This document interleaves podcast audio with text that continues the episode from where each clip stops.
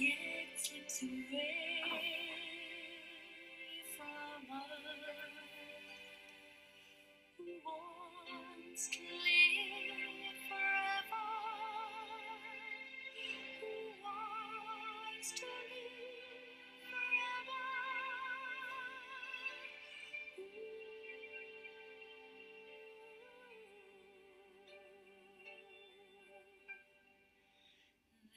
no chance for us, it's all decided for us, this world has only one sweet moment set aside for us, who wants to live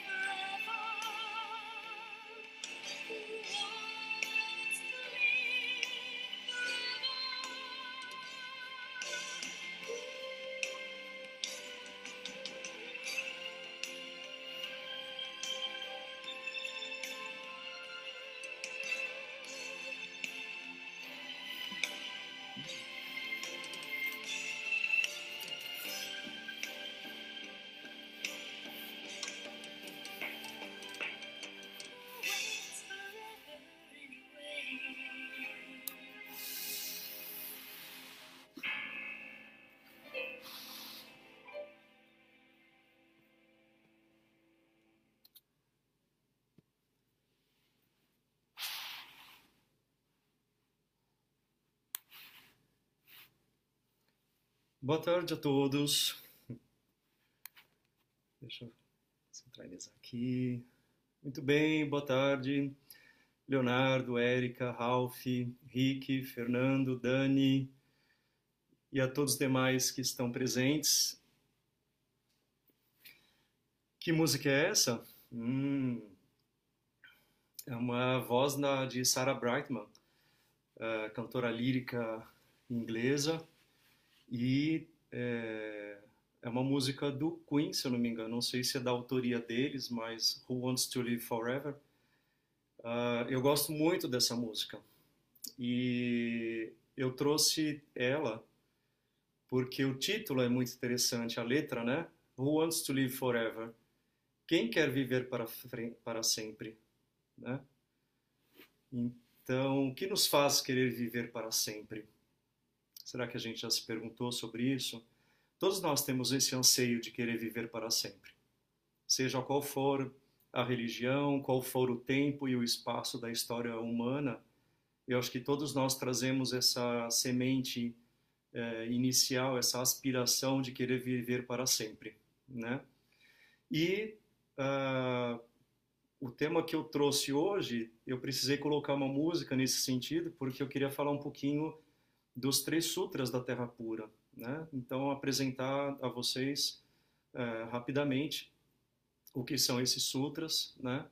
Uh, até pus um outro Kessá, porque falar dos sutras da Terra Pura é uma coisa gloriosa, auspiciosa, uh, de extrema importância. Então, hoje, né, é um momento assim auspicioso. Deixa eu ver quem mais chegou. Eduardo, boa tarde. Gilberto, Hari. Muito bem. Bom, então vamos iniciar a nossa prática. É, como de praxe, eu sempre reitero então que nosso livro de ritualística se encontra na descrição do vídeo. E vocês abrem uma aba para ler o livro, acompanhar uh, a recitação e depois deixar outra aba aqui para o nosso vídeo. Uh, esses dias eu tenho falado recitação do Shoshinge, uh, mas ultimamente eu tenho tentado mudar esse vício uh, de fala, porque na verdade nós não estamos recitando apenas. Recitar é, uh, é uma coisa linear, né? Mas o hino da verdadeira fé no Nembutsu, ele é um poema, e nós cantamos o poema, né? Então, o certo mesmo seria vamos cantar o Shoshinge, porque uh, uma característica da escola Terra Pura, uh, da Jodo Shinshu, é justamente que esses hinos e esses poemas, eles são de louvores. Eles não são formatos de orações a quem nós pedimos alguma coisa, né? Podemos utilizar, sem dúvida nenhuma. Cada um dentro da sua expressão de religiosidade é, percebe de maneira diferente, né? Mas uh, o intuito é cantar esses hinos no sentido de agradecer ao Buda. Então não é alguma coisa que se peça, porque aquilo que nós desejamos, viver para sempre, who wants to live forever, é, já foi garantido por nós. Isso na visão da, da, das escolas Terra Pura, Uh, Jodo e Jodo Shinshu, uh, esse atributo de poder viver para sempre, ele foi garantido pelo Buda, Amida, né? Mas não é um viver para sempre nos nossos formatos humanos, né? Não vamos permanecer jovens, saudáveis, bonitos, cheios de energia, uh, não é no, no sentido profano da coisa, né? Ao contrário, é no sentido búdico da coisa. E também não é no sentido de identidade nossa, né? Não sou eu, Jean, que vou nascer na Terra Pura ou no Nirvana, né? Não, porque não existe um eu, né? Mas a gente fala isso depois, da, um, depois do nosso rito, tá bom? Então vamos lá, deixa eu só fechar o YouTube aqui para ele não interferir na gente. Então vamos lá. Sony, oh, que bom, então, bem-vindo, Liliane. Bem-vinda também. Então vamos lá. Peguem os seus livros de ritualística. Pois é, Liliane, não pude ir para Ribeirão Preto, né, esse mês, infelizmente, mas estamos conectados. Ah, então vamos lá para a nossa ritualística.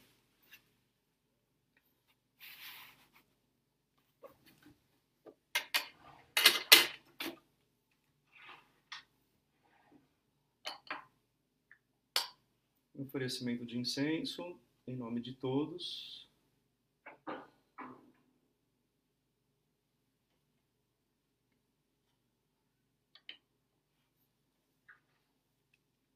Gachô, mãos postas. Namamida Butsu, Namamida Butsu, Namamida Butsu, Namamida Butsu, Namamida Butsu. Tissarana. A primeira frase eu recito, a segunda vocês me acompanham.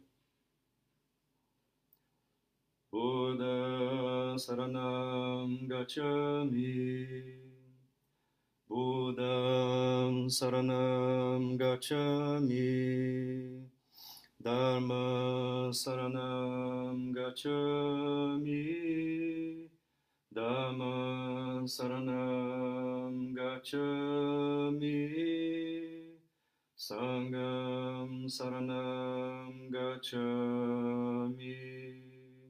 Sangam saranam gacchami.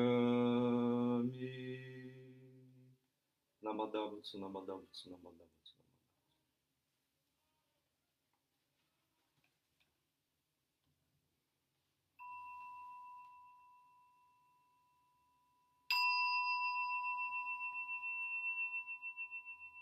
Página vinte e oito.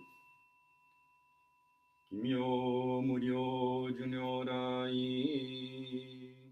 namu fukashigi ko hosobo sai niji zaise jizayobusho token shobu jodoi kokudo ninden shizei maku kongryu mujo shushogan Chohoke o daiguzei Goko shi yushi shoju Jusei myosho monjipo Fuho muryo muhenko Muge mutai koen no Shoujo kangi chieko Fudana shi mushoko Chonichi ga kosho jinsei Isai gunjo mukosho, hongam yogo shojogo, shishin shingyo gani,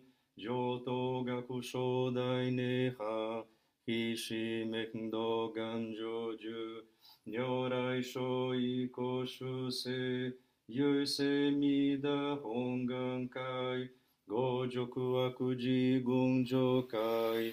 Oshi nyorai nyo jitngo noho ichinen ki aishin Fudan bon no tokunehan Bonsho gyakuho sayenyu Nyoshu shinyu ka ichimi Seishu shinko joshogo Ino suiha mumyoan Tonai shinzo shi unmo Jofu shinji shinjin ten Hinyo niko fu unmu Unmu shige myomu an Gyakushin kenkyo daikyoki Soko chose go akushu Isai zen makubonbu ni Monshi nyorai guzei ga Bokugoko dai shogesha Zenin yo fundarike mida buhongan nembo Jaken kyo manakushujo shingyo juji jinina Nanchu shinan mukashi Nindo saiten shironge Chuka jichi ikishi koso Kendai shoko se shoi Myo nyorai honzei yoki, shaka nyorai ryogasen, ishu go myo, nanten jiku ryuju dai jishu tose, shigno zaiha umuken, senze dai jo mujoho, shokan giji shoan raku, kenji nan gyoruku roku, Shingyo igyo shidoraku Okunen mida buhongan Jinen soku jinyu hitinjo Yui no josho nyorai go Oho dai higuzeyon Tenjin bosa zoron se Kimyo muge konyorai Eshu tara kenshinji Kosen o chodai seigan, koyu hongan rikieko, ido gonjo shoishin, kinyu kudoku dai hokai, ikngyaku nyu dai eshushu, tokushi rengen zo sekai, soku shoshin yo ho shoshin, yubon no ringen jinzu, Nyu shoji onji oge, honjin doran yotenshi, jokoran shobo sarai, sanzoru shiju jokyo, bonsho sengyo kirakuho,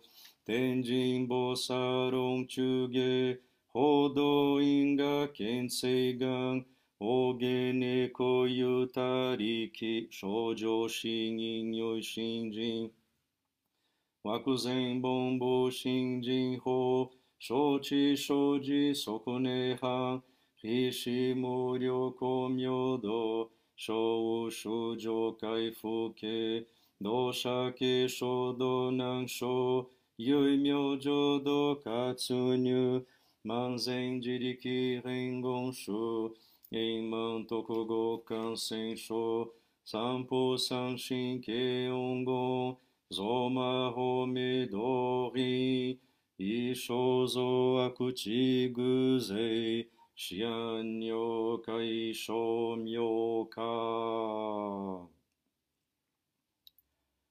Zendo doku myo bushoi Koai jo san yo gyaku aku Ko myo myo go keni nenkai Nyo hongan daichi kai Gyoja shoju kongo shin Yoki ichi nen sogo Yoi dai to gyaku san nin Sokusho hosho shijoraku Genshin koka ichi daikyo, enki anyo kanisai, senzo shushin han senjin, hoke nido shobenryu, gokuju akunin yushobu, gaiaku zairi se shuchu, bono shogen suifuken, daihi muken joshoga, honjin genku myobukyo, Renmin Zenmaku Bonboni, Shinshu Kyosho Kohenshu,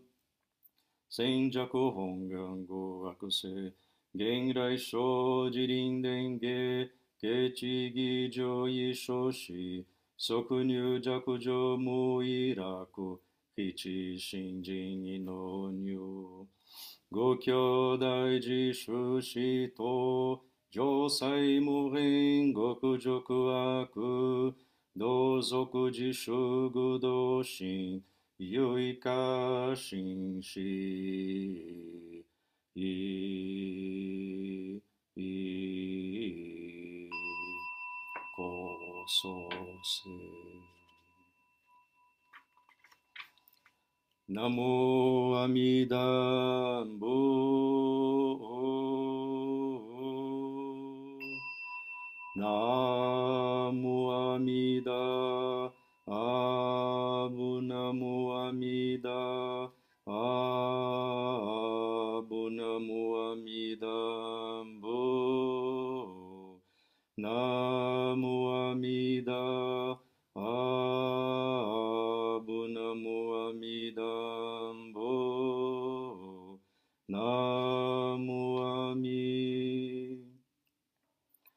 Mida jobu no kono kata wa ima ni jikou hetan mairi hoshi no korinki wa monaku se no momyo terasu nari chie no komi o hakari nashi uryo no shoso koto gotoku kokyo kamura no mono wa nashi shinji myo ni kimyo seyo Geda no korinki wa monashi, kosoku kamuru mono wa mina, omo hanaruto no beta mo, byodo kaku ni kimyo seyo, koumo genyo koku, isai no uge ni sawari nashi, kotaku kamura no mono zonaki, Nashi gyo kimyo seyo,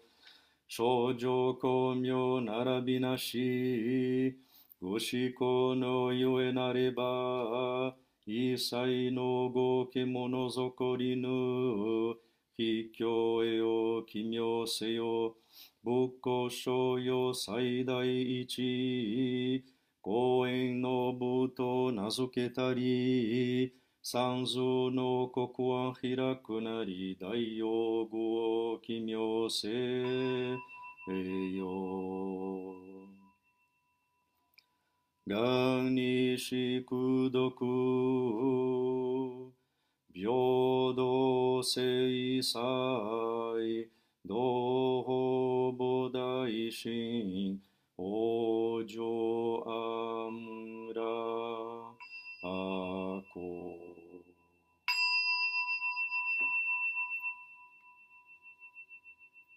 Mãos postas, agachou, Namamida Butsu, Namamida Butsu, Namamida Butsu, Namamida Butsu, Namamida Butsu, Namamida Butsu. Namamida Butsu, Namamida Butsu.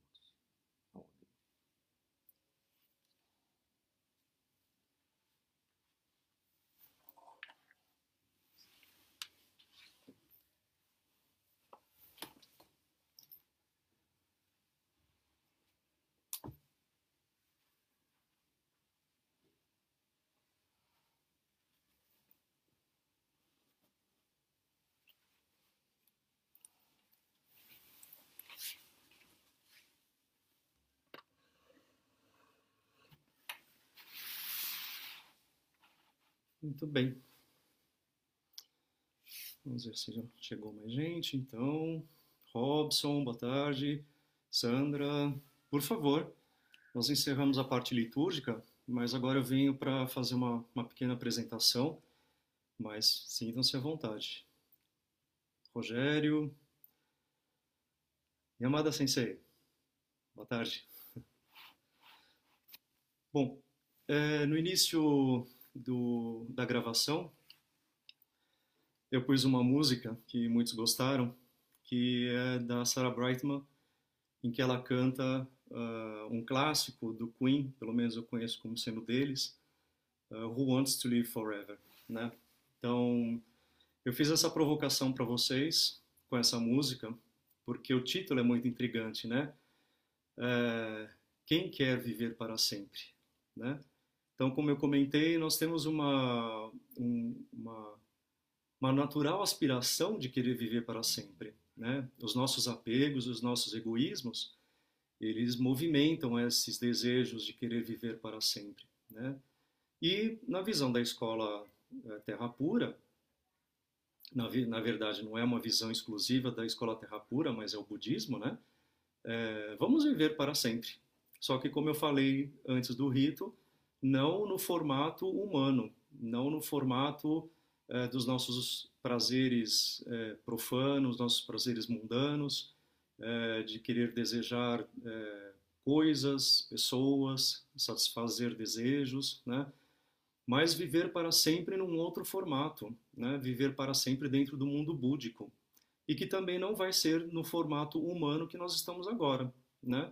Nós guardamos essa ideia de um formato humano para é, termos como referência, porque senão é, esse mundo búdico é, que nós falamos de Terra Pura, ele não dialoga com a gente. Então nós precisamos, como um meio pedagógico, entender que no formato humano, né, nós vamos todos para a Terra Pura, né, infalivelmente, né? Todos os seres é, nascem, renascem, né? Na, na Terra Pura, né? Nós dizemos, na verdade, a palavra certa é ir nascer na Terra Pura, né? Não é renascer, né? Mas ir nascer na Terra Pura. Então, essa aspiração que nós temos natural de desejar viver na eternidade, por exemplo, é... dentro da ótica budista existe um sentido, existe um porquê disso, né? Nós entendemos que é o voto original do Buda Mida, que está aqui presente na forma dessa, desta estátua dourada, e que representa o Dharma, né? O Buda Mida, ele não é um ser é, que viveu em nosso tempo, em nosso espaço, né? Nós precisamos, eu falei semana passada a respeito do Buda Mida, que é a personificação do Dharma, né? Ou seja, é a luz, ele se manifesta em forma de luz, que também é um outro assunto que a gente pode, de repente, falar amanhã ou depois, que são as doze luzes do Buda Mida, né? Que são expressas, né? Bom, tudo isso para é, fazer uma apresentação de, do tema que eu escolhi para hoje, que é apresentar um pouquinho, é, rapidamente, os Sutras da Terra Pura, né? Então, é, ontem eu comentei é, um pouco sobre a vida do mestre Shinran. Então, é, vimos lá no, num período histórico em que ele é perseguido, né? Uh, e ele é exilado, durante cinco anos ele fica exilado numa região uh, do Japão, na região oeste, que hoje é a região de Niigata, né? E depois ele parte para a região de Tóquio, durante vinte anos ele fica morando lá, e só depois ele retorna para a região de Kyoto, né? Então, relembrando um pouquinho ontem, Uh, Mestre Shinran se ordena aos nove anos de idade, ele se torna um monge Tendai, na, no epicentro do budismo naquela época, no século doze, que era o Monte Hiei, ou Hiei-Zan. É, Zan, é, San é montanha, né? Então Monte Hiei, e lá era o epicentro dos estudos é, budistas, né? Então a escola Tendai, ela consiste é, em, consistia em cento e oito templos. Esse monte existe até hoje, os templos é, existem até hoje, eles funcionam como templos, mas claro, também é uma atração turística, porque afinal de contas ele foi criado é, pelo monge Tendai Saicho no século oito, então são templos que têm mil e duzentos anos facilmente, pelo menos, né? É um complexo de cento e oito templos, né? E dali, é, desse monte é, Hiei, né, dessa escola Tendai, é que derivam eh, grandes mestres que nós conhecemos hoje. Então, o mestre Honen, da escola Jodo, mestre Shinran, da escola Jodo Shinshu, a qual eu pertenço, mestre Nichiren e mestre Dogen, do Zen, né? Então, eh, bom, a mestre Shinran, ele eh, se indigna com a questão da, da aristocracia e do elitismo do budismo japonês na época. Ele se, ele se rebela com relação a esse assunto, assim como o mestre Ronin, né? O mestre Ronin é anterior a ele, até porque Ronin também é mais velho do que ele, e eh, Ronin parte para a prática da Terra Pura exclusivamente. E mestre Shinran, em um dado momento, encontra mestre Ronin e também adere a, essa, a esse pensamento Terra Pura, porque ele se vê completamente incapacitado de realizar qualquer tipo de prática, visto que durante vinte anos o mestre Shinran fica no Monte Hiei, e em um dado momento ele fala, eu não consigo alcançar absolutamente nada, né? O que, que eu estou fazendo aqui, né? Então ele se, meio que se rebela contra a situação política eh, e eclesiástica na época, e ele parte para uma outra vertente quando encontra com o mestre Honen. Só que o ensinamento do Nembutsu, como ele é um ensinamento democrático, onde todas as pessoas iletradas, incapacitadas, é, indignas ou impuras, né, é, podem atingir a terra pura. Imagina você dizer é, para um camponês, uma prostituta, um, um pescador, um açougueiro, que ele pode alcançar a terra pura e o nirvana apenas recitando o Nembutsu. Isso deixou a comunidade monástica na época, que dominava, né, não vamos esquecer que religião e poder e política sempre é uma grande dança no salão, é, isso deixou muita gente indignada, né? Não à toa, Ronin e Shinran foram exilados, né, em, lo, em localidades diferentes no Japão. Então, é, mestre Shinran foi para Echigo, na re, atual região de Niigata, na região oeste de, do Japão, e fica ali durante cinco anos até que ele é perdoado, né? Ali, durante cinco anos, ele convive com as pessoas simples, porque o Japão era um país muito pobre, assim como a Europa também. A gente pode transferir o cenário dos filmes europeus, né, que conversam mais com a gente uh, pela nossa cinematografia que a gente tem aí na, nas mídias. Uh, o Japão era a mesma coisa, né? Então as pessoas, elas uh, sucumbiam às pestes, às pragas, à pobreza, aos saques, às doenças, né? E ele começa a conviver fora desse ambiente monástico, que era o Monte Hiei, e passa a conviver com a realidade. E ele fala, nossa, e aí? E essas pessoas? O que, que a gente faz com elas? Elas simplesmente vão apenas é, oferecer é, é, créditos aos monges para que eles salvem as pessoas, né? Então, como eu comentei ontem, a gente vê o budismo Terra Pura, Jodo e Shin, É, como se fosse um movimento protestante da Igreja Católica, né, na, na, na Europa. Então o intuito deles não era é, criar ou fundar uma, uma doutrina, mas trazer à tona a essência do budismo Mahayana, ou seja, de uma, uma acessibilidade a todos, a questão da, da iluminação e da terra, da terra pura, da iluminação, né?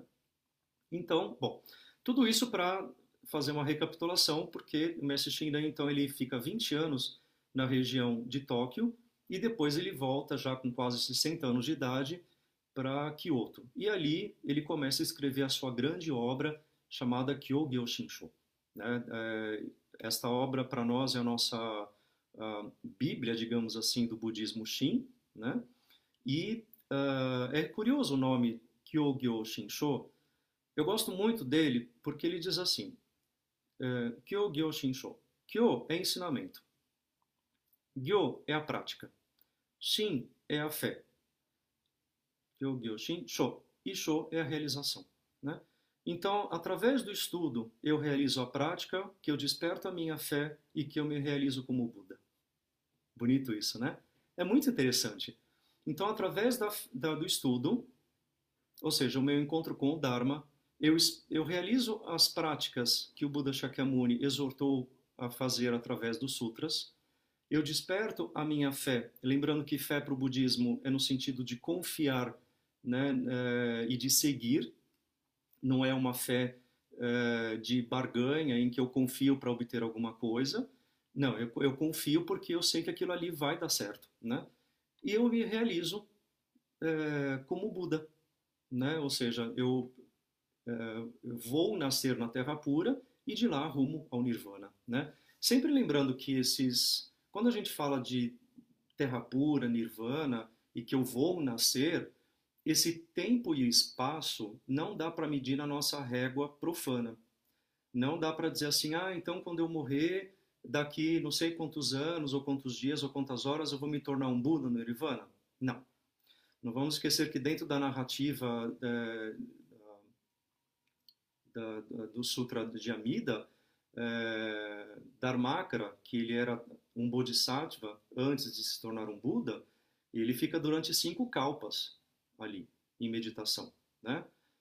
Um kalpa, dentro da mitologia indiana, significa que a cada cem anos, uma pessoa passa com, se eu não me engano é isso, ela passa com um tecido de seda e ela corta com aquele fio de seda uma rocha sólida de quarenta e dois quilômetros, alguma coisa assim, de superfície. Ou seja, é um tempo inimaginável, né? A gente tem que é, lembrar que essa, essas alegorias da mitologia grega, da mitologia grega, o, o, o, o vício, né, da mitologia indiana, ela não condiz com a nossa realidade, até porque o tempo profano, ele também é uma criação nossa, né, ele é uma coisa relativa, né. É, mas, e aí, vamos voltar lá para o mestre Shinran, então, é, e ele começa a compor a sua, a sua obra, né, uh, magna, chamada Kyogyoshinsho, até que no final dessa obra, nós temos, então, o poema da verdadeira fé, que é o Shoshinge. Então, isso que nós lemos, agora há pouco, ele faz parte da obra do mestre Shinran, né? É como se fosse a coroação de toda a obra dele, é esse poema. Então, ele faz uma ode ao Buda Mida, é, em louvor é, ao Buda Mida, no formato desse poema. Se vocês lerem a tradução depois, é, vocês vão ver que o, o Shoshinge, ele é um grande resumão do próprio budismo. Tá? Então, é, quem não tiver o livro, fique com o P D F, depois vocês podem ler com calma.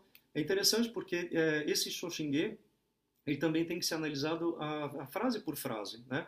São cento e vinte frases, tá bom? Bom, e ele compõe, ele desenvolve o seu pensamento Terra Pura, baseado em Honen, né?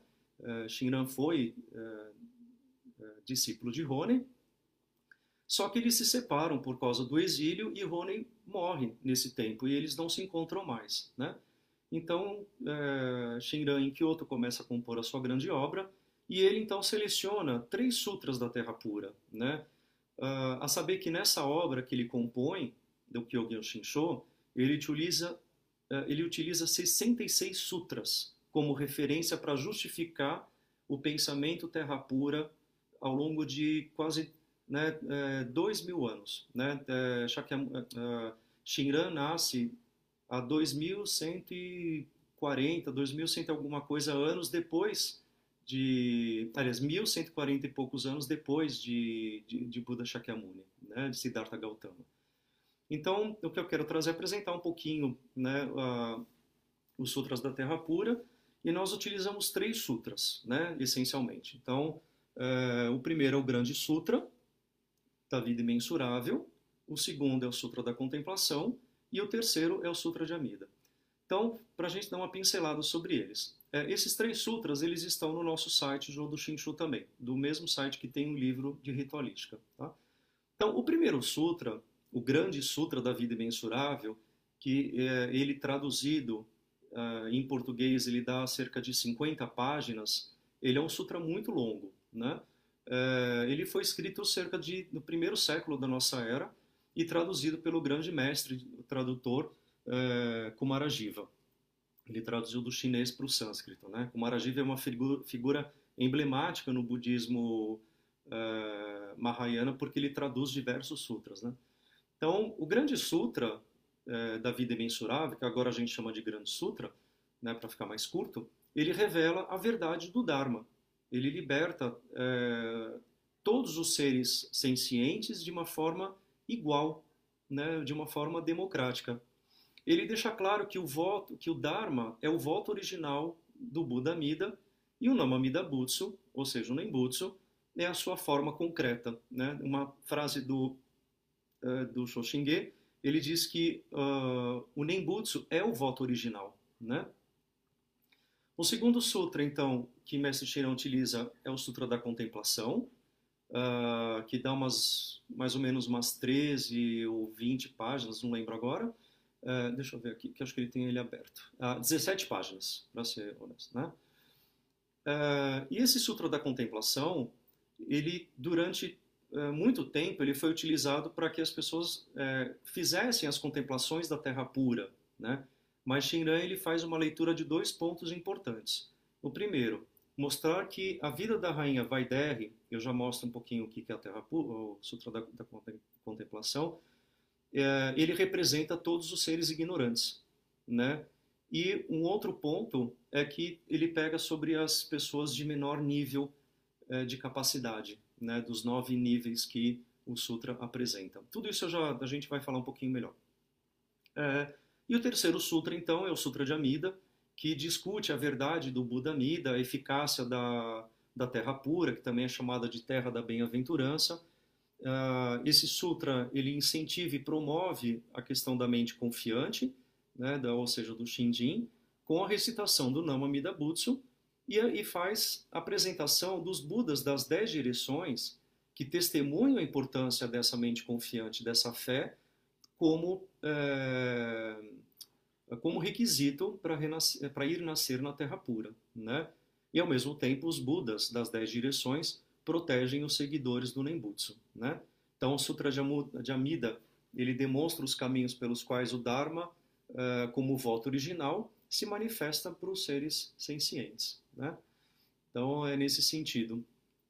Bom, uh, o grande sutra, né, vamos falar rapidamente deles, então, uh, é um sutra longo, né, são, em P D F ele gera cerca de cinquenta páginas, né? E ele apresenta, né, é, o Buda Shakyamuni é, proferindo esse sutra no pico do Abutre, em Rajagriha, Rajagriha, junto com toda a sua, sua comunidade monástica. Né? Então, o sutra começa apresentando diversos monges que estão ali, Mahakasyapa, Shariputra, Mahamigayayana, que a gente chama de Mokuren. Esses nomes indianos eles são ótimos para a gente tentar falar, né? É, seu filho Rahula, Ananda e diversos outros. Depois no, no Sutra vocês podem ler o nome, a sequência de todos eles e fica o desafio para quem vai conseguir falar esses nomes certinhos. Né? É, ele apresenta também todos os Bodhisattvas que estão presentes, né? Bodhisattva Samantabhadra, uh, Manjushri, Maitreya e tantos outros, né? Bom, em resumo, o sutra ele apresenta as virtudes desse bodhisattva, desses bodhisattvas como grandes é, ouvintes a respeito dele, né, de, do sutra.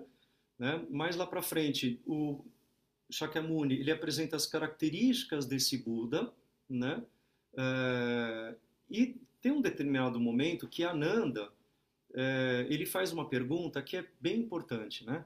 Ele diz assim, É, Ananda, então, ele se levanta da onde ele está sentado, ele faz a sua prostração é, e ele, juntando as palmas da mão em reverência, ele pergunta para o Buda Shakyamuni, dizendo assim, é, honrado pelo mundo. Hoje todos os vossos sentidos irradiam alegria, o vosso corpo está sereno e glorioso, e vosso porte é majestoso como um espelho brilhante.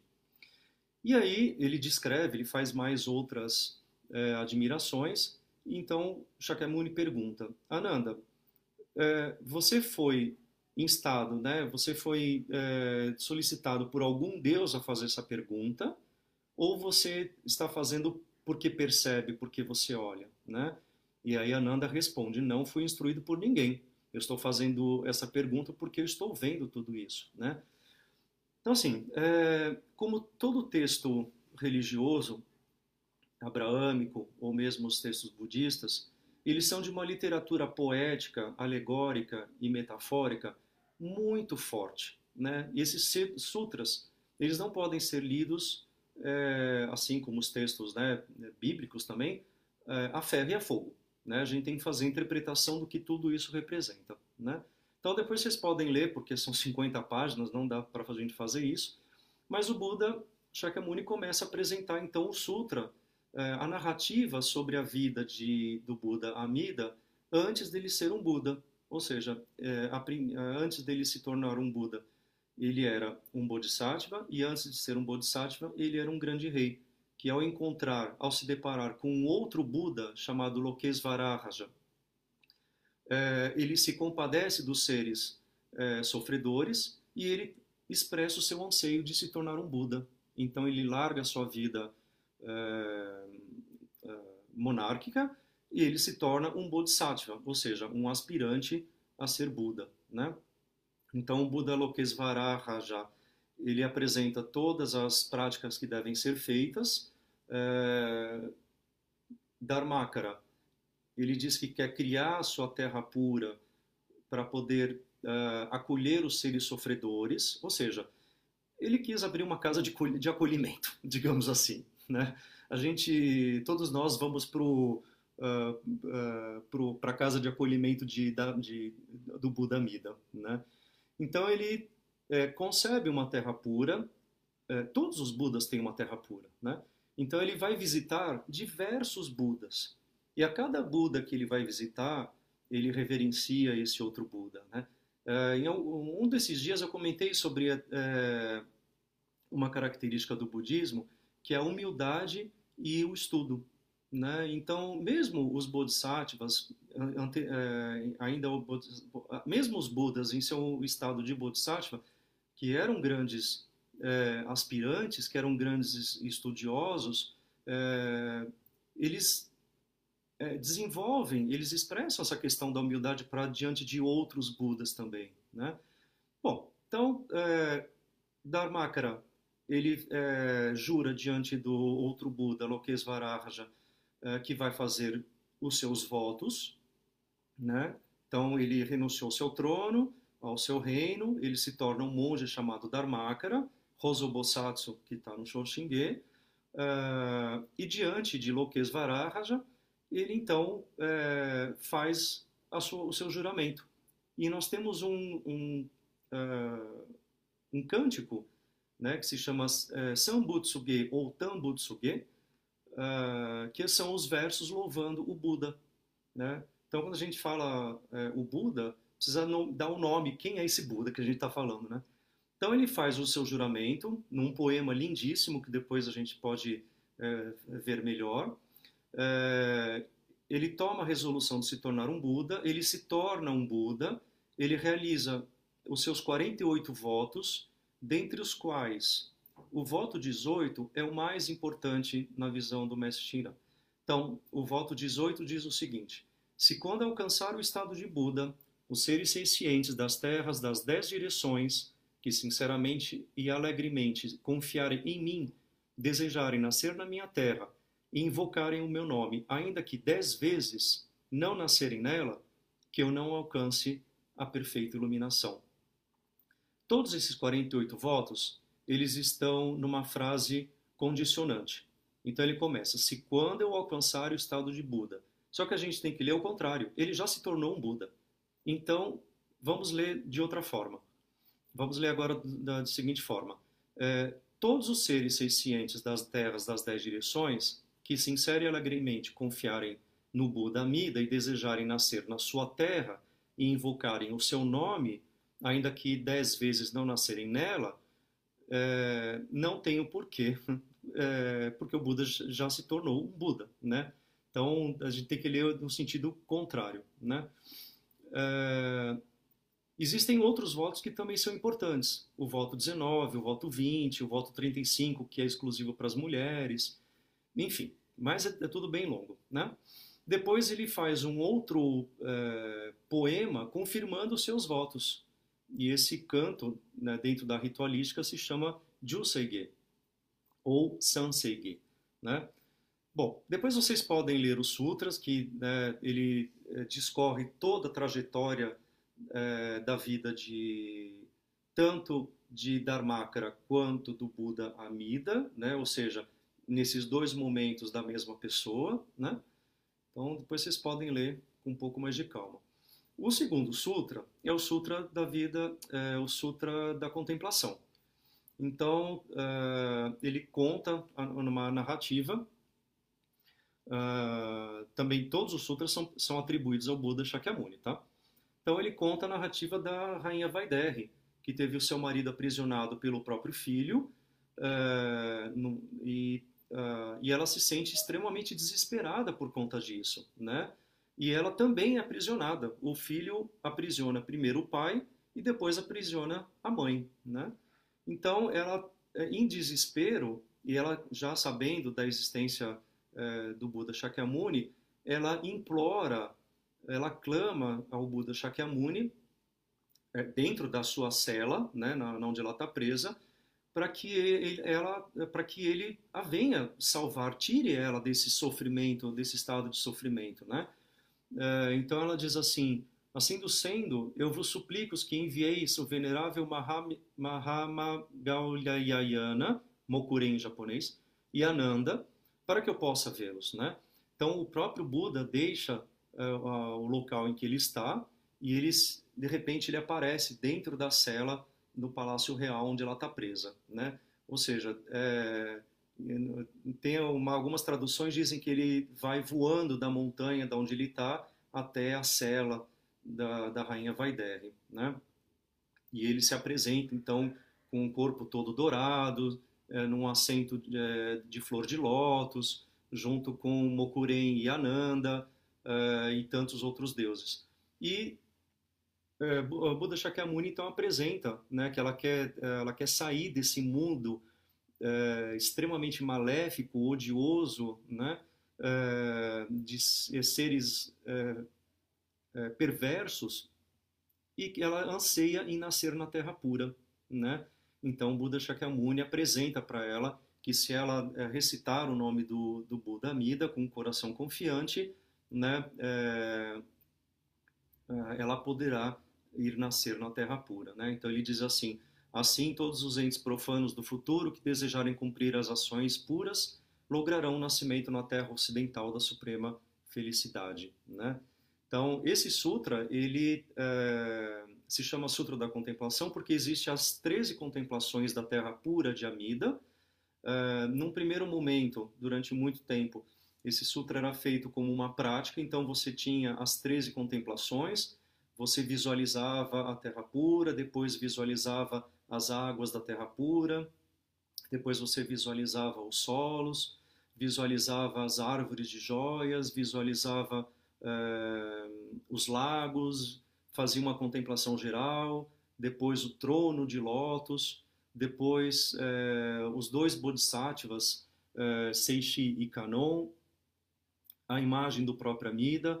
Eh, e esse sutra lá no final, ele, deixa eu puxar ele lá para lá para trás, eh, ele, o Buda Shakyamuni ele faz uma descrição dos três tipos de pessoa. E cada tipo de pessoa, cada nível de pessoa tem três graus, totalizando nove, né? E o mestre Shinran, ele pega esse sutra porque ele se coloca dentro da condição do, me, do, do menor grau possível de pessoa incapacitada para realizar práticas a ponto de renascer na Terra Pura, ir nascer na Terra Pura rumo ao Nirvana, né? Então esse sutra ele tem esses dois aspectos. E o terceiro sutra, então, é o sutra de Amida, é o sutra curto, ele é rapidinho, ele tem quatro páginas, é o sutra que nós recitamos nesse livro azul, né? Uh, e ele resume de uma forma bem sintética a questão da confiança. Ele primeiro ele, diz, ele uh, discorre sobre as belezas da terra pura. Uh, as descrições, elas são muito alegóricas e muito bonitas. Uh, deixa eu ler um, uns pedacinhos aqui para vocês. Ele diz assim, Shariputra, uh, esse, esse sutra ele está discursando para Shariputra, né?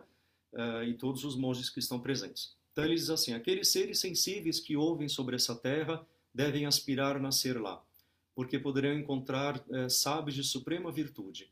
Qualquer um que alcançar o nascimento nessa terra com poucas raízes de bondade ou com pequeno estoque de méritos, né? É, ele é, encoraja as pessoas a recitarem o nome de Amida por um, dois, três, quatro, cinco, seis, sete dias com a sua mente concentrada. Uh, e também, então, na hora da sua morte, uh, Amida, ou Amitabha, pro, uh, na, no termo em sânscrito, aparecerá com a sua hoste de monges para receber a pessoa que uh, morreu. E aí ele continua uh, descrevendo a terra pura como sendo uma terra de bem-aventurança, com sete lagoas de água de oito excelentes qualidades. Uh, essas lagoas têm areia de ouro, as margens têm escadarias de ouro, prata, berílio, cristal, os pavilhões são adornados com joias raras, existem pássaros híbridos, pavões, gansos e tantos outros pássaros míticos que cantam o Dharma ao longo de seis vezes durante o dia, né? Fala sobre as flores que tem na terra pura, né? as, as flores, essa frase é bem... A gente usa bastante. Nas lagoas existem lótus é, de cor azul que irradiam uma luz azul, amarelo que emitem uma, uma luz amarela, vermelho que emite uma luz vermelha, né? Enfim. E depois ele é, apresenta, é, ele exorta Shariputra dizendo que é, em, a todos os dez, as dez direções, os, é, todos os Budas estão louvando o Buda Amida também, né? Então ele encoraja que guardem esse sutra, porque o estágio da não retrogressão ao mundo do Samsara, ele é garantido pelo Buda Mida, apenas recitando o nome de Amida com o coração confiante.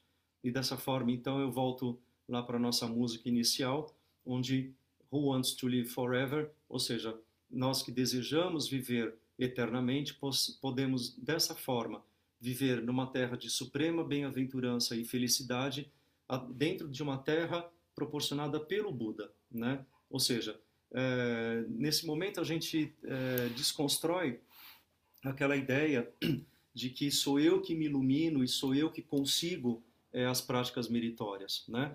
Você pode conseguir, sem dúvida nenhuma, mas para aqueles seres da, da era do Dharma decadente, que é a era que nós estamos agora, né?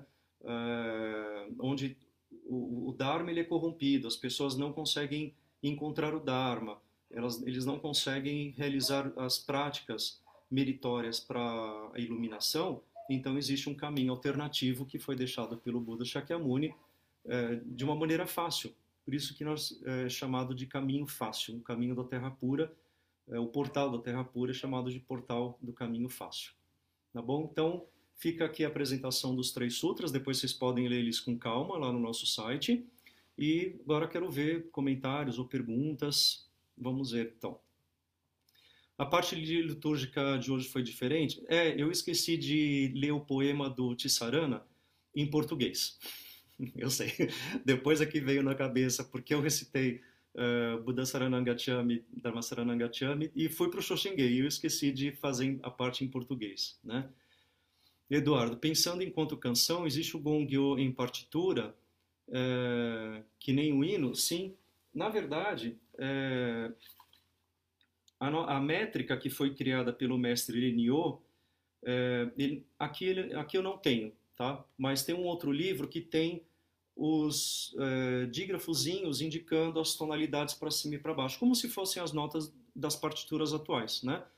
Essa métrica foi estabelecida por um outro mestre da, da, da escola Shin, o mestre Rennyo, no século quinze. Então ele reorganiza a questão litúrgica e a questão institucional. Né? O mestre Rennyo é uma figura muito importante para o budismo Shin, que é ele que reorganiza toda a questão do, da instituição é, Jodo Shinshu. Tá? Mas tem sim. Uh... Liliana quer viver para sempre, sim. Todos nós queremos, né? Mas nós queremos viver dentro da nossa percepção humana de prazeres humanos. A gente tem que trocar esse desejar de viver para sempre, tá? Porque eles são bem... É, eles são grandes armadilhas, né? Sem ser, infelizmente, eu sou apegado à matéria. Liliana, todos nós, desde a época de Shakyamuni, não tem um ser que não seja apegado à matéria. E são raras as pessoas que se desapegam da matéria, né? É raro, quando eu digo raro, raro mesmo, né? Então não se preocupe com isso, não. É... Respondendo Gilberto, penso que se já é consciente de ser materialista, inicia essa transformação. É verdade. Se dar conta da, uh, da nossa limitação e da nossa incapacidade é um grande passo, né? Uh, cuidado, eu perdi meu marido que, que foi para a Terra Pura, perdeu a matéria, síndrome do pânico e veio câncer, tente desapegar da matéria, de um, grau de cada, um degrau de cada vez. Tá? Tarcísio, eu não entendi muito bem o comentário, Mônica. Uh, perdi meu marido que foi para a Terra Pura porque perdeu matéria de co, so, com síndrome de pânico. Bom, depois você me fala direitinho o que é. Tarcísio, falou que o Buda Mida é uma representação do Dharma. Isso, o Buda Mida ele é uma representação do Dharma, né? Em formato, é, por exemplo, aqui ele está em formato de uma estátua, mas o Buda Mida, nós temos ele em representação do nome de seis letras, do Namamida Butsu, escrito em Kanbun, no chinês clássico, dentro de um pergaminho é, na vertical, como se fosse um estandarte, tá? A Terra Pura seria uma representação do Nirvana, ela é análoga ao Nirvana. A Terra Pura não é o Nirvana, mas ele é análogo ao Nirvana. A Terra Pura ele é um estágio intermediário preparatório para o Nirvana. Por isso que a importância da Terra, na, ir nascer na Terra Pura é porque nós não conseguimos ir nascer do Nirvana diretamente. Então, o ir nascer na Terra Pura é um estágio intermediário e de não retrogressão. Uma vez que você nasce na Terra Pura, você não retorna para o Samsara. Dali da Terra Pura, você parte ao Nirvana, né?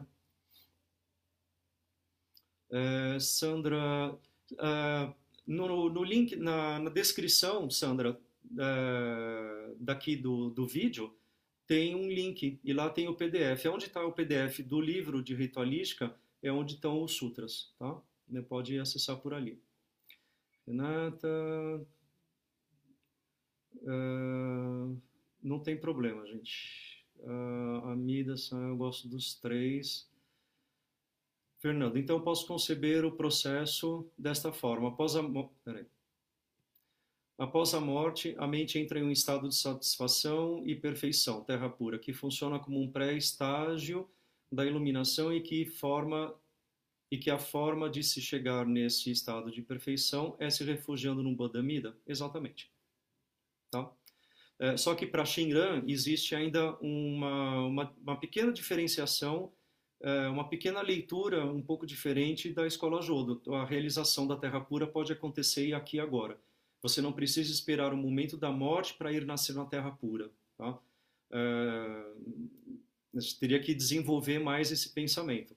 Mas para Shinran, o ir nascer na Terra Pura ele ocorre aqui e agora. Mesmo que eu esteja vivendo no mundo das paixões, vivendo no mundo do Samsara, eu já estou com o meu coração alegre na Terra Pura, tá? Só que nós mantemos a nossa vida como sendo seres profanos, tá? Luiz, como é libertador ouvir o Dharma, é maravilhoso, né? É muito bom isso, muito bom. É verdade, a questão da, da humildade, né, Liliane? É, quando a gente fala, ah, o mestre Honen e o mestre Shinran fala, É...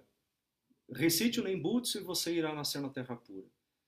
É uma coisa tão simples, mas a nossa arrogância, ela diz assim, imagina que bobagem, gente, como é que eu vou recitar uma, uma coisa e eu vou renascer na Terra Pura, né? uh, nós somos pessoas extremamente soberbas, né? Então, são, é, é essa introvisão que mestre Shinran ele passa no Monte Hiei e que ele se depara não como um homem santo. Por isso que ele sai de, dessa, da questão monástica, primeiro que ele é exilado, né?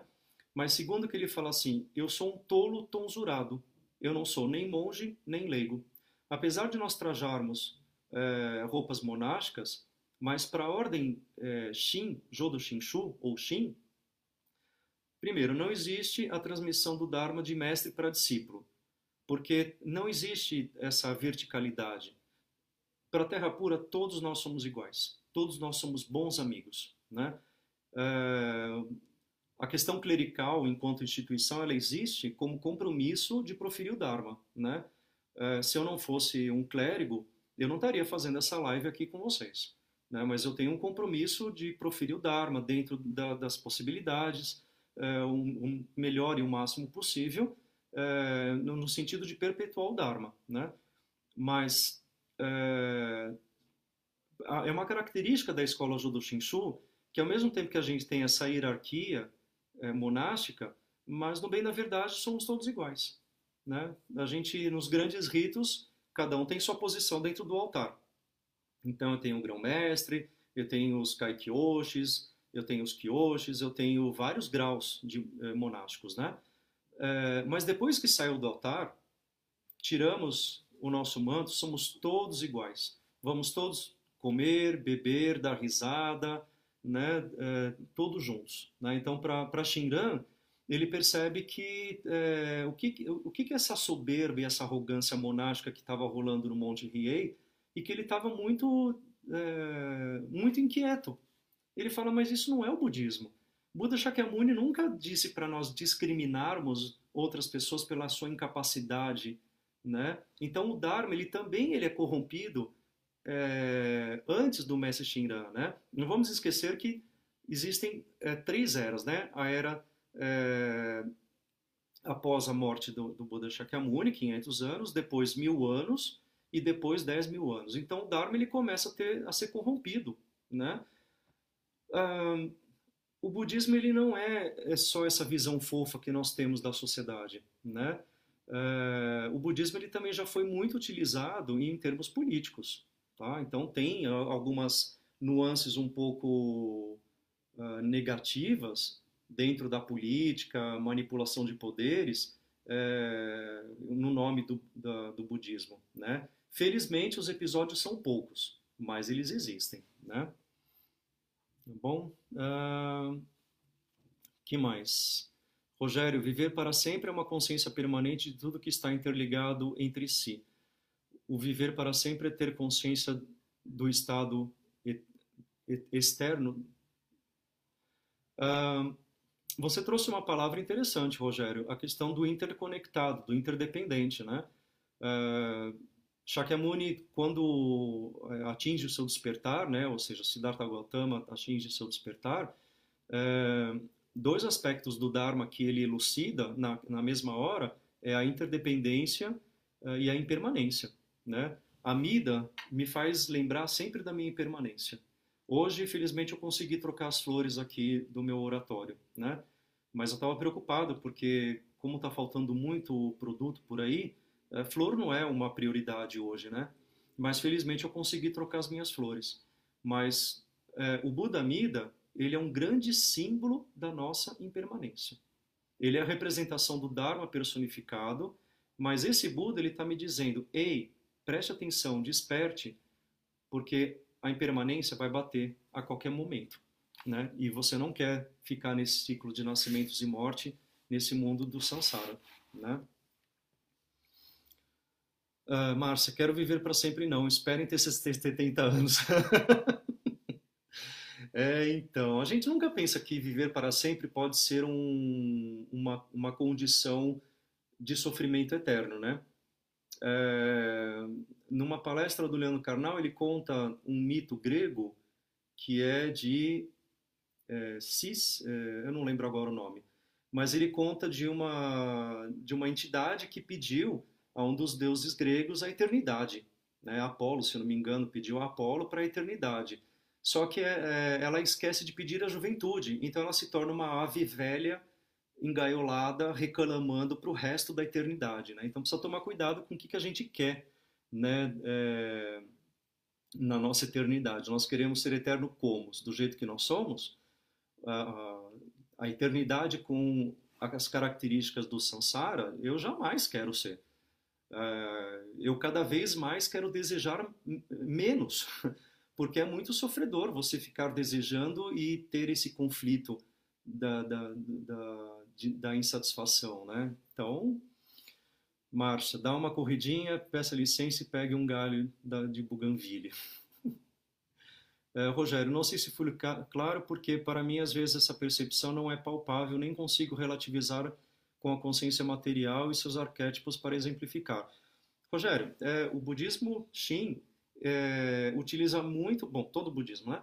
Mas o budismo Shin, ele se utiliza muito da, da questão do upaya, dos, me, dos hábeis meio salvíficos, para explicar toda essa, é, toda essa narrativa. Nós precisamos da simbologia alegórica para poder tudo isso conversar com a nossa realidade.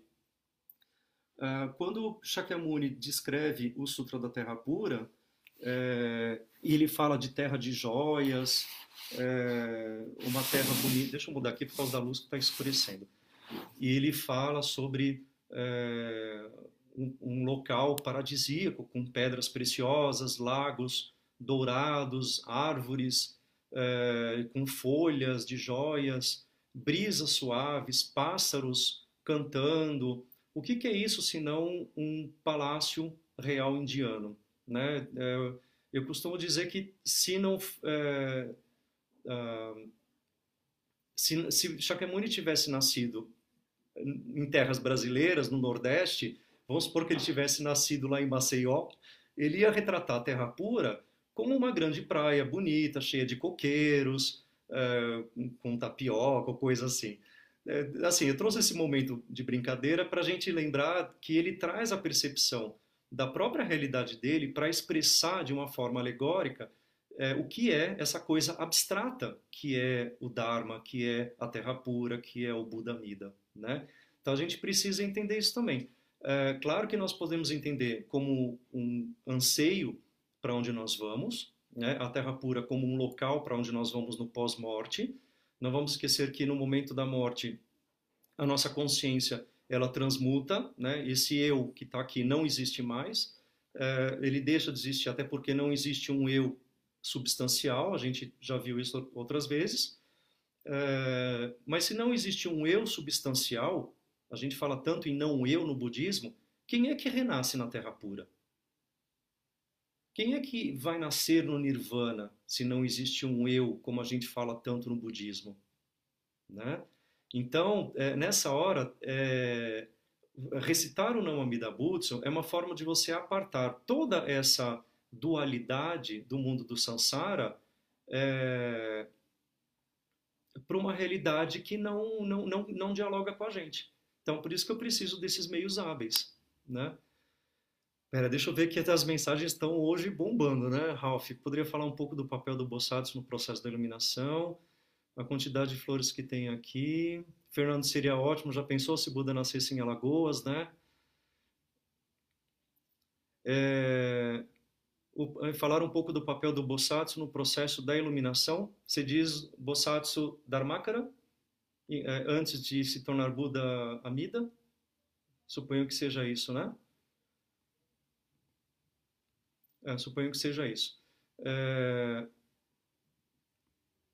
Deixa eu segurar aqui o do Ralph. É... Amida, antes de se tornar um Buda, ele passa pelo processo do, do aprendiz, né? O Bodhisattva é um grande aprendiz, né? É... Com todas as suas práticas. É... A expressão da, da compaixão, a expressão da... da salvação, né? Eu não sei se é dele que você está querendo falar, né? Um pouco do papel do Bosatsu no processo da iluminação. Não entendi muito bem a pergunta, mas eu suponho que seja isso, né? Sim, é isso? É. Então, ele passa por todo o processo de todo Bodhisattva, é, como está descrito na, no Sutra, até adquirir a, a posição, até adquirir o seu status de, de Buda, né? É... Fernando, isso me lembra o fato de que as parábolas, poemas e textos poéticos se utilizam de elementos para determinada realidade por questão de verossimilhança. Isto, exatamente, exatamente. Exatamente. É, bom, gente, já seis e dez, acho que os sinos daqui da igreja também já tocaram. É, eu espero que vocês tenham é, gostado, que vocês tenham compreendido um pouquinho, né? Eu procurei hoje apresentar, então, é, os três sutras da Terra Pura de uma forma bem rápida, porque eles são longos. É, o intuito é só apresentar que dentro da Escola Terra Pura nós utilizamos... Uh, o grande Sutra da Vida Imensurável, o grande uh, o Sutra de Amida e o Sutra da Contemplação como pilares que embasaram a, a, a obra de, do mestre Shinran, junto com outros sessenta e três sutras, né? Uh, a figura de Amida, ela se apresenta em diversos outros sutras, no Sutra de Lótus também, né? Uh, em vários outros sutras. Uh, a exortação pelo nome de Amida, ele é apresentado como de uma, uma das práticas de memorização do Buda, né? É, não vamos esquecer que tudo naquela época era feito na base da memória. É, os sutras, eles foram escritos muito tempo depois, assim como a Bíblia foi escrita muito tempo depois. Então, tudo se passou por meio da transmissão é, de memória, né? Transmissão verbal. Tá? Ah, então, é isso. Sandra, o senhor reconhece o reiki como terapia? Foi monge de Terra Pura, sou muito interessada por isso. Ah, próxima da próxima da árvore. Uhum. Sim, é, o reiki, ele é uma prática, não, não é uma prática budista, né, é, de origem budista. Talvez tenham atribuído o budismo ao reiki, mas é uma, nós somos energia, né? É inevitável isso. Então, o reiki, ele, ele é uma prática, né? Eu reconheço como uma prática, né? As práticas energéticas e terapêuticas, elas são existentes, né?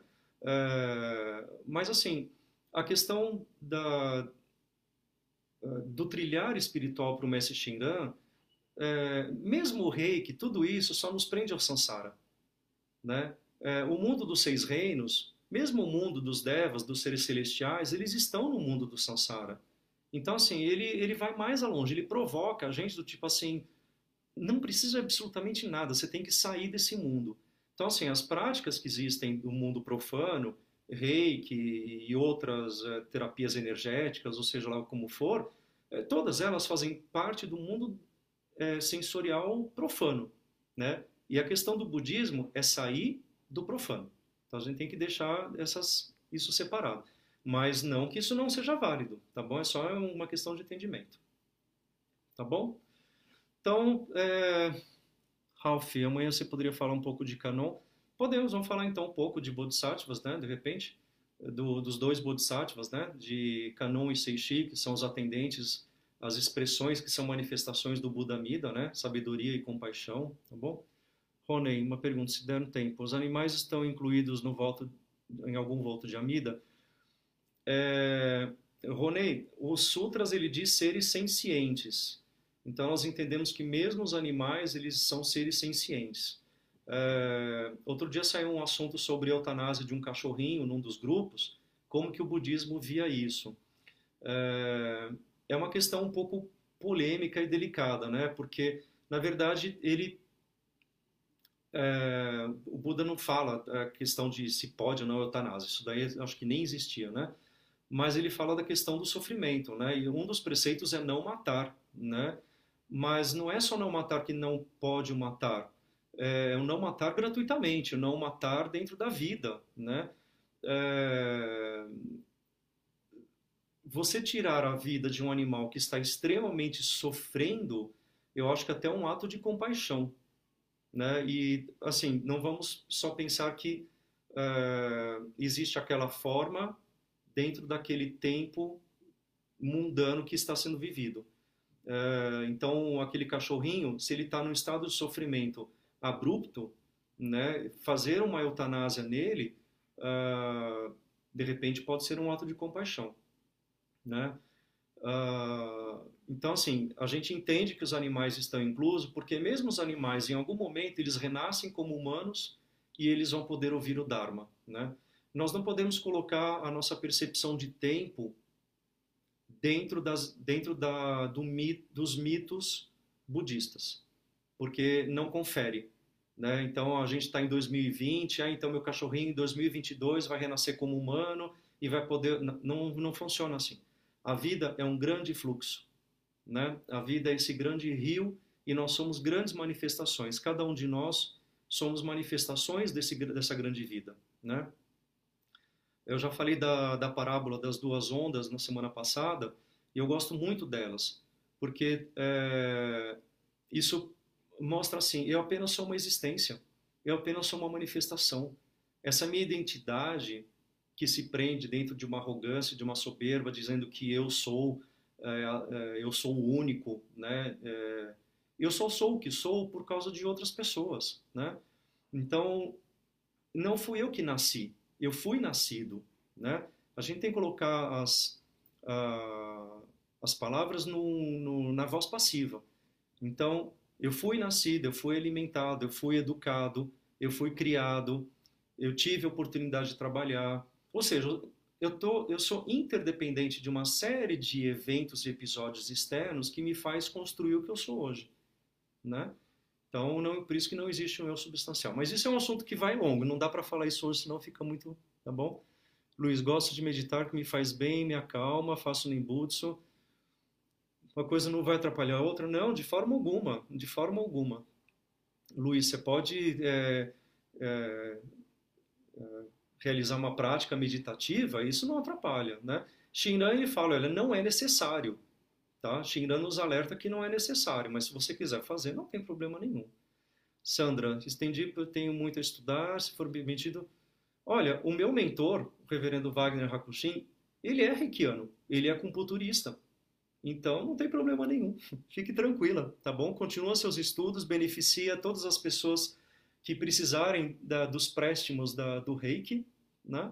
E uma coisa não atrapalha a outra, não, tá bom? Então, Rony, todos nós somos grandes, somos, estamos inseridos na, uh, no voto de Amida, né? Alguns pensadores contemporâneos vão mais além, eles falam que mesmo as coisas estão é, dentro da, do voto de Amida, mas é polêmico, isso daí deixa, deixa isso para um outro momento, tá bom?